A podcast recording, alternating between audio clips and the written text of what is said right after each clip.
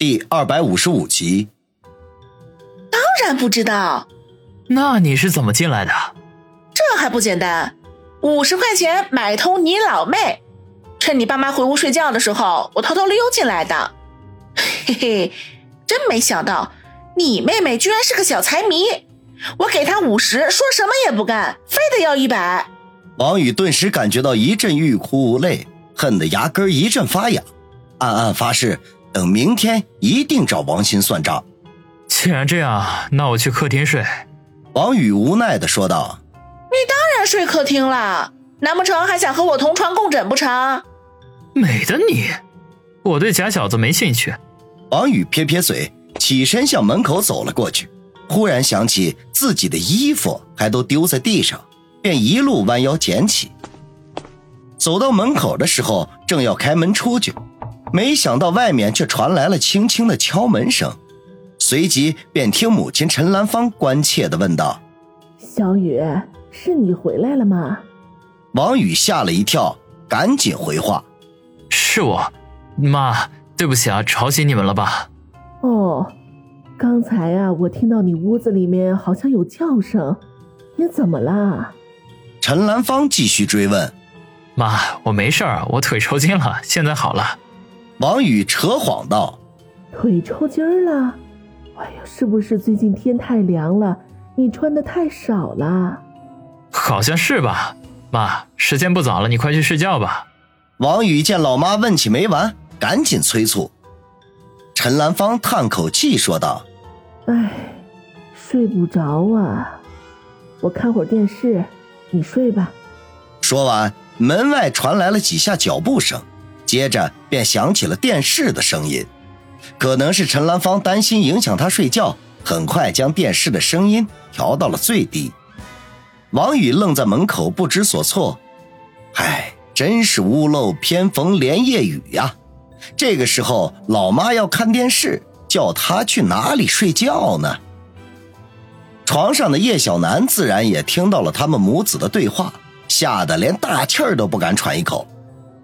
直到陈兰芳离开，才捏着嗓子问：“王宇，现在怎么办？”王宇无奈的耸了耸肩：“还能怎么办？等我妈睡觉呗。”哎，叶警官，我就不明白了，一百块钱可以找一家环境很好的宾馆，舒舒服服的洗澡睡觉，干嘛非要跑到我家来捣乱呢？哼，宾馆里的被褥不知道被躺过盖过多少次，我受不了。王宇叹口气。没想到叶小楠还有这样的洁癖，看来当初在黄金海岸大酒店的时候，如果不是有他的偶像林雪飞在，恐怕死他也不会在宾馆的房间里过夜。王宇，我事先声明，你不许到床上来啊！床边有椅子，你就在上面坐着，等你妈睡着吧。见王宇不出声，叶小楠警觉地说道。王宇苦笑一声，心说。你手里拿着枪，借我两个胆子也不敢上去啊！当下胡乱的把衣服穿上，摸索着在床边找到椅子，然后坐下。说实话，和蓝丽丽折腾的好几个小时，虽然身心无比的愉悦，可是身体却极其的疲惫。他很想立刻躺下来美美的睡上一觉，可惜的是现在的情况根本就不允许，他只能坐在椅子上稍作休息。心中暗暗祈祷：“老妈呀，赶紧看完电视睡觉去吧。”床上的叶小楠自然也不敢再安心睡觉，用被子把身体裹得紧紧的，一只手死死地握着手枪，心中在不断地念叨着：“王宇要是敢胡来的话，我一定给他好看。这次我可是记着打开保险的。”时间一分一秒的流逝，一阵阵的倦意扑面而来。王宇连接着打着哈欠，叶小楠也同样受到了感染，两人的哈欠声此起彼伏，相映成趣。你妈怎么还不去睡觉啊？我怎么知道啊？要不然你出去看看，是不是你妈睡客厅了？好吧。王宇无奈的叹了口气，起身到门口，将房门稍微的打开一道缝隙。只见母亲陈兰芳仍旧坐在沙发上看着电视，居然连一丝一毫想要睡觉的征兆都没有。似乎听到了开门声。陈兰芳转过头，疑惑地问：“小雨，怎么还不睡觉啊？是不是电视声太大了？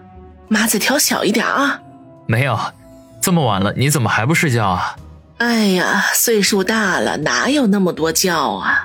你快点关门睡觉吧。”陈兰芳拿着遥控器，把电视声又调低了一些。王宇只得把门关上，转身走回到椅子前坐下。怎么样？看样子啊，他是打算一口气看到天亮了。王宇苦笑说道，心中的悲催已经无以言表。看到天亮，那我们怎么办？叶小楠难过的问。能怎么办？等呗。王宇没好气的回答，然后再次坐到了椅子上，继续打着他的哈欠。喂，你能不能控制点儿？一个接一个的，我都跟着困了。啊！叶小楠不高兴地说。王宇有气无力的反击：“你以为我愿意啊？还不是你鸠占鹊巢害的！如果没有你，我早就舒舒服服的躺在床上做美梦了。”叶小楠冷哼了一声，没有接他的下文。这过了一小会儿，床上居然传来了他细细的鼾声。这么快就睡着了？王宇无奈地摇了摇头，调整了一下身体。双眼一闭，也就开始打起盹儿来。可惜的是，椅子没有扶手，坐在上面睡觉实在是不舒服。才过了几分钟，王宇就感觉到双腿发酸。此刻他睡意来袭，脑袋已经变得昏昏沉沉的，早就把叶小楠的威胁尽数的忘到了脑袋后边，稀里糊涂的爬上了床，挨着叶小楠躺下，眨眼的功夫就进入了梦乡。这第二天早上，王宇被一声惊叫从梦中唤醒，这还没明白怎么回事就被人一脚踹下了床。他睡眼惺忪的正要爬起来，黑洞洞的枪口已经指向了他的脑袋。穿着白色衬衫的叶小楠坐在床上，怒声的吼道：“王宇，我要杀了你！”王宇揉了揉眼睛，清醒了几分，一脸无辜的说：“叶警官，我做错什么了？”你老实交代，你是什么时候跑到床上来的？昨天晚上的警告，你是不是都忘了？叶小楠怒道，而且为了表明自己的愤怒，还咔嗒一声将手枪的保险给打开了。